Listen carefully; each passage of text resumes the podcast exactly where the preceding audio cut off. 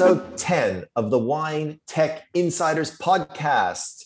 We have our insiders with us, of course, Lori from Outshinery.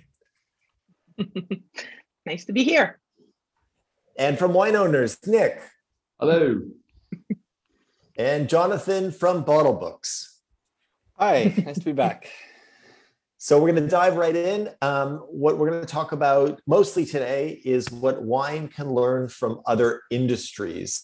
This is a great technique for creating new innovation in industries, looking at other industries and seeing what they are doing better, seeing what's comparable, and also might give us an indication of where the wine world is headed. Lori, why don't you start us off? What industries do you think wine could be looking at as an indication of what it should be doing or what it could be doing? I think a great starter for inspiration would be looking at the world of coffee. So coffee is one of the most widely consumed beverage in the US and in the world in general. But just to give you like a stat that I find a bit mind-boggling is Americans consume 400 million cups of coffee per day, which is just like an amazing number. And we don't probably want them to drink that much wine per day. That would not be healthy. But what's interesting is like specialty coffee sales have increased by 20% annually. And now they account for 8% of this 18 billion US coffee market. And what's really, really interesting is like more and more of those like specialty sales are happening online because consumers want to find products, specialty coffee that may not be and is most likely not available in the big retail stores or even regular retail stores. So they've been really, the coffee industry has been experimenting with e-commerce sales to a degree that's been very interesting that I think the wine industry can be looking at a bit closer because it's not a massive, leap of imagination, to go from like selling coffee online to selling wine online. Of course, I'm aware that there's different regulation, but in the eye of the consumers, they don't know about the three-tier system. They don't care about the three-tier system. This is not something that is in their mind whatsoever when purchasing online.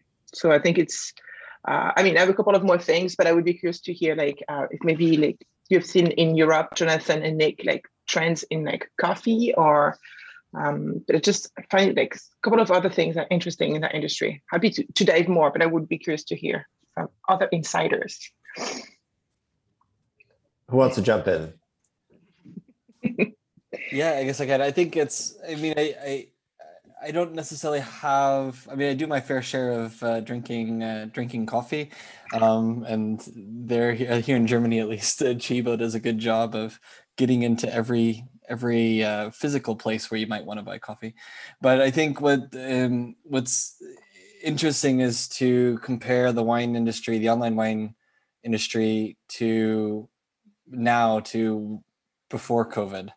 And I think before COVID, I think one thing that's allowed us, probably all of us, to build our tech businesses is to tailor our approaches heavily for the nuances of the wine industry and what people were asking.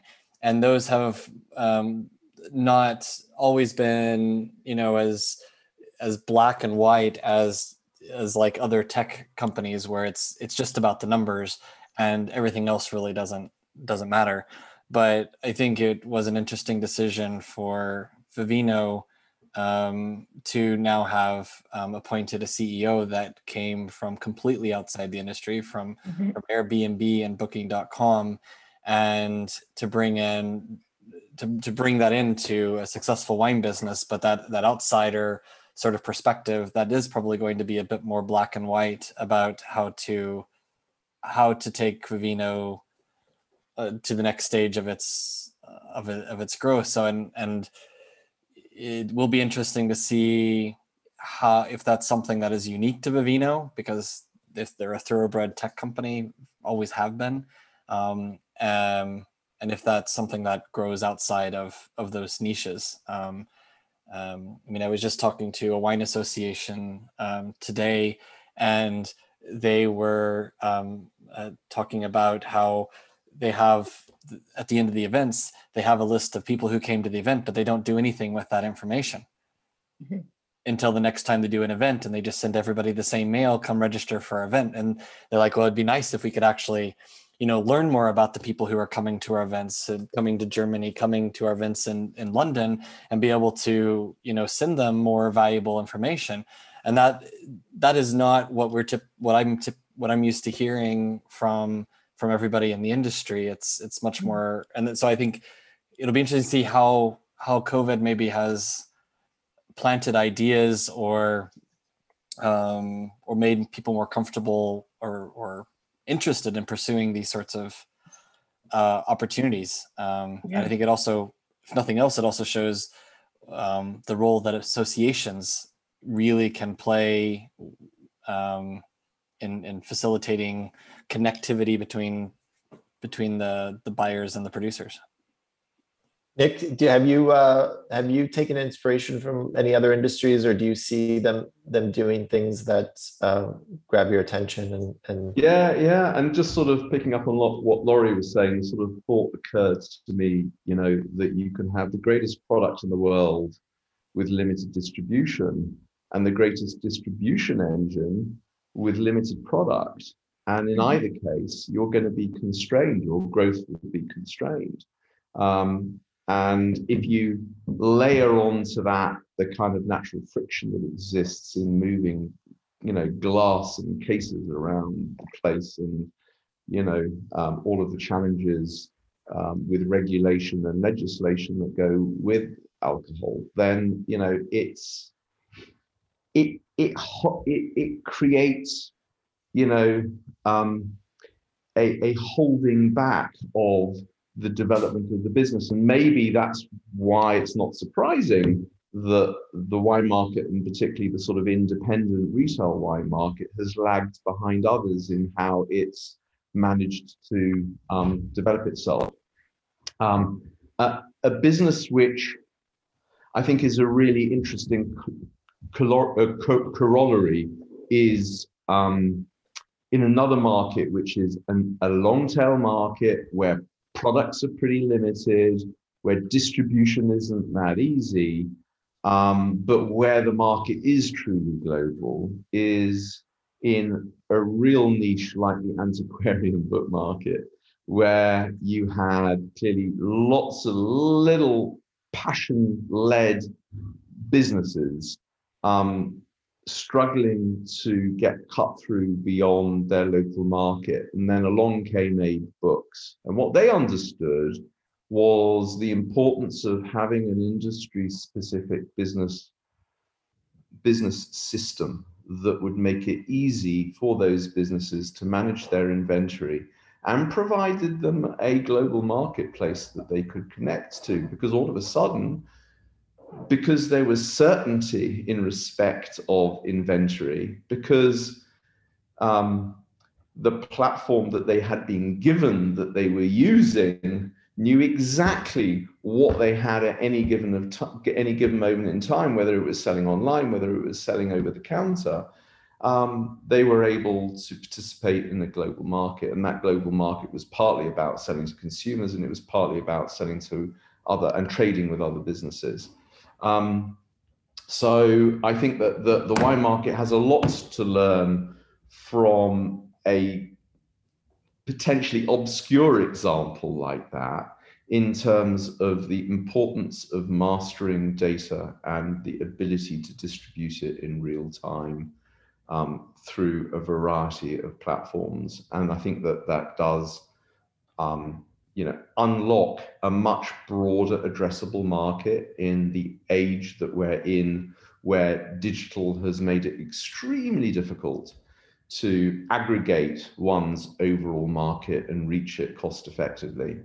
So I think that's a real lesson. And I think perhaps some of the other things that we're going to talk about today around how friction and distribution become either in or how friction within distribution and how technology platforms can cut through that friction can help significantly grow a market. And that means obviously grow the percentage of activity that's online.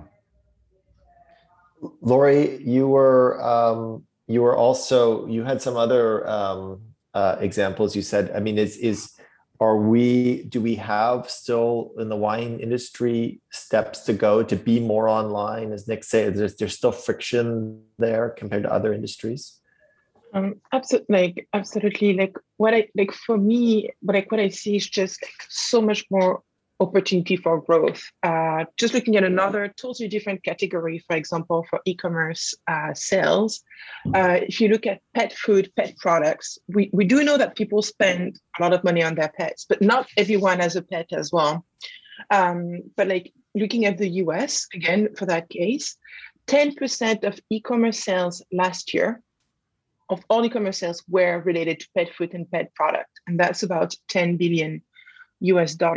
Per comparison, in the same market last year, the alcohol, and I'm speaking alcohol in general, so that includes wine, beer, spirits, the alcohol online sales in the US were 5.5 billion. So it's almost like half. And I would like to think that there's more people drinking than people that have, pets at home.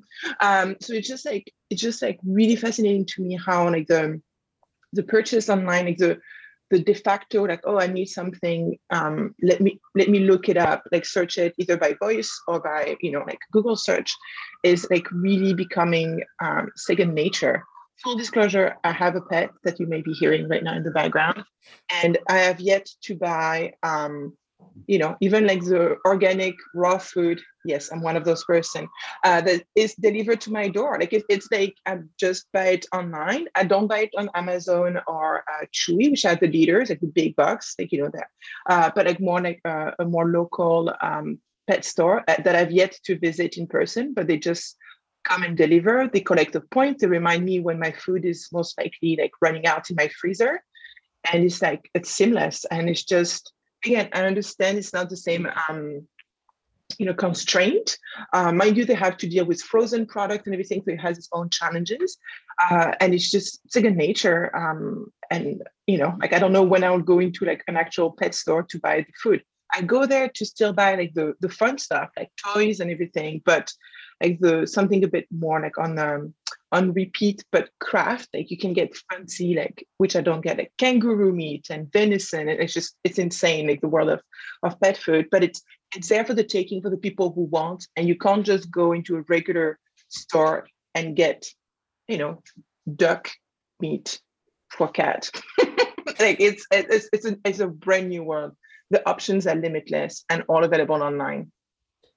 Jonathan, is this just about, Nick was talking also about these friction points in distribution and supply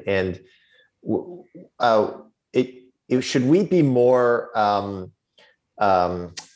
practical about how we view the wine business and less emotional? Because as you mentioned, Vivino's now hired somebody from Airbnb, someone outside the industry who's probably just going to look at this, straight up and doesn't care about the romance of this and that and the other thing that we all sort of get involved in because we love it and we need to, But is this just, or is there something real to that? Is there something real to being romantic and whatever that will always be some kind of flavor of the wine business, or is this just more about looking at this practically and thinking about, okay, what are other industries doing? Why are we not doing this? Or this is going to happen. What if it's more that the romanticism is important, but so is measuring the value of the romanticism, and which romanticism gets you the most value, and putting a price, putting numbers behind it. So I think one thing that just came to mind actually as you're asking the question is that on one hand we're saying, okay, Vivino has put a former Airbnb-er in charge, but then on a previous podcast, Laurie, you were pointing out that Airbnb also knew, by putting more emotion and more energy into the photography, people had higher ratings, higher bookings, higher prices. And so it's still all about them, or they're basically measured what type of emotional values increase the value for their members. And so that might be the bringing together of brute force, higher like numbers and emotion, measuring it. Absolutely. And I think actually not to jump to the defense of Airbnb, but like, I think it's one of this tech company that actually has been navigating the romance and the values really tied to the technology. You know, like when you think of Uber and everything, they're the bully going into the market. Like it's hard to go behind them. Like, you know, Airbnb is a tech stance. Again, nothing is always like perfect, but like, you know, like encompassing, like against racism, like they leave their value much, like I think much more closer to their chest, like much more open actually. And, you know, like even simply like, if you tell me like, oh, like Airbnb, or I don't know how you pronounce it, like VRBO, which is kind of like the Airbnb. I'm like, I know nothing about VRBO, don't care. I don't know them.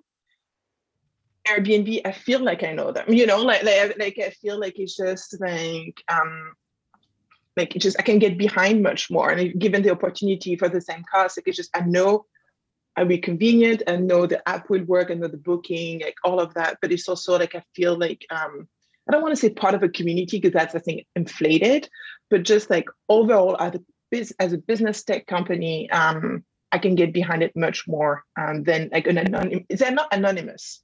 I think that's why it's interesting with Airbnb. So I'm really curious about this new person joining Vivino, because they have a sense of romanticism and the importance of it, but they are like you mentioned, Jonathan, like data, numbers are everything as well. Just very, very curious. I'm fascinated by the Airbnb business.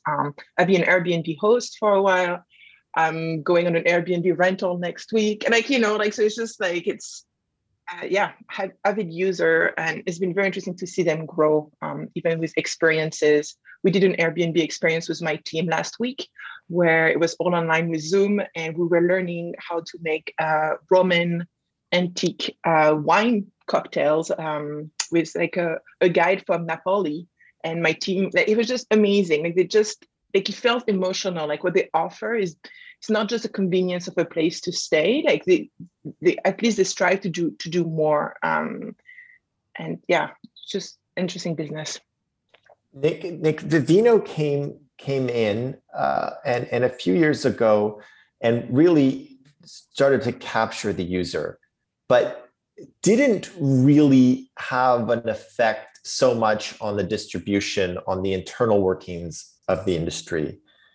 Is it just the sleeping giant that is about to roar? I mean, is there something going to happen here with Vivino that might, that it, you know, or will it sort of continue to grow and to putt along like it has and get more influential? But or is there something maybe that we're not everybody in the wine industry got a little bit too comfortable with right now? I don't know, or maybe that's a good thing. Yeah.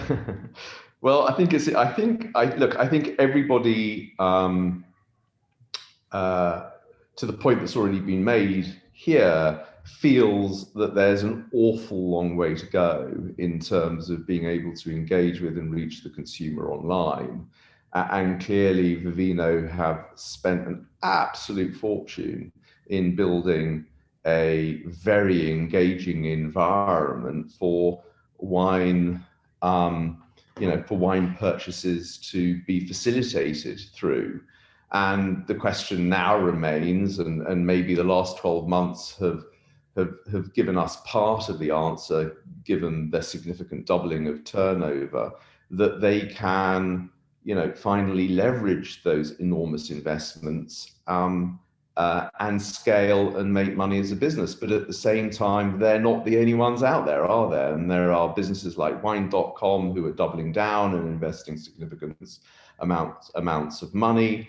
You know, we've heard about 750, if I may talk about them briefly. who have taken on another $23 million worth in funding. I think they're really interesting because, going back to the earlier conversation, they speak to addressing the friction in the market. How do you make it easier for distributors, importers to connect to channels of distribution? How do you make it easier for channels of distribution to decide what their wine list is going to be composed of? How do you make it easier for channels of distribution to be able to market to their audience without having to commit to and tie up capital in stock before they figured out what part of those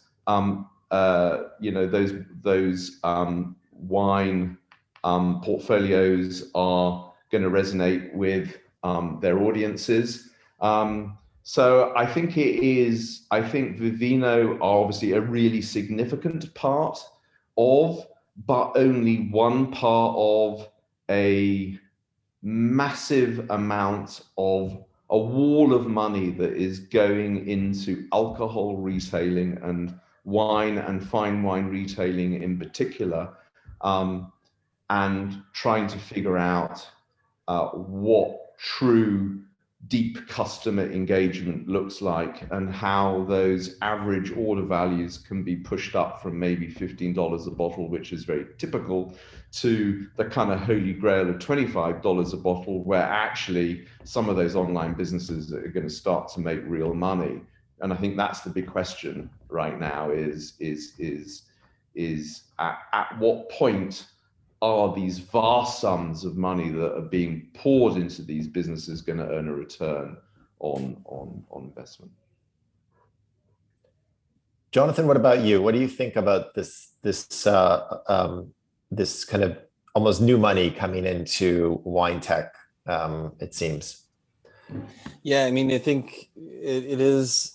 It's great to see. I would say, like, if you look over the last 10 years, there's been more transactions that I think in the last six or seven months in the wine tech scene than in the entire previous 10 years. And it is, I think, an exciting moment for the industry to see investors getting behind it. It is obviously a very difficult industry just because of things we've talked about before, like the friction that, like, due to regulations, the weight of the bottle, just the difficulties. And it's not a digital product that you can make in one country and download in another country. There is a lot of complexity there. But I think the investment shows a confidence that many of these problems are being addressed, and that there is a feeling that of momentum here. And and we've talked about it before, I think, as well, that COVID's been very uncomfortable, to say it lightly, for much of the wine industry, but if some of the efficiencies of digital is what comes out of this, that would be one of the that would be a happy ending to COVID, so to speak, to have more enthusiasm, more experience. I think it's also something to maybe go down a different path, is that you need experience to be successful at that. And there hasn't been a lot of people with this experience in the industry. And in the last year, because of the lockdowns, a lot of people have had crash courses in how to do digital businesses. And that experience is probably starting to trickle out into new places. Laurie, we've talked a lot about how what wine can learn from other industries, but what about the reverse?